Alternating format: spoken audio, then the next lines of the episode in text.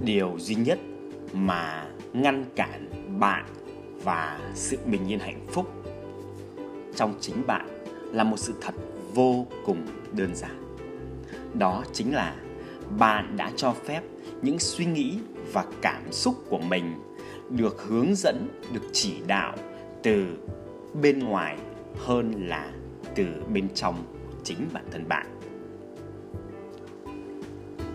Vào một ngày kia một người phụ nữ đi ngủ trong giấc ngủ của mình. Cô ấy có một giấc mơ. Cô nhìn thấy một người đàn ông lực lưỡng nhìn chăm chăm vào cô. Sau đó, anh ấy bắt đầu tiến lại gần gần hơn và gần hơn nữa. Anh ấy tiến gần đến mức độ mà cô thậm chí có thể cảm nhận được hơi thở của anh ta.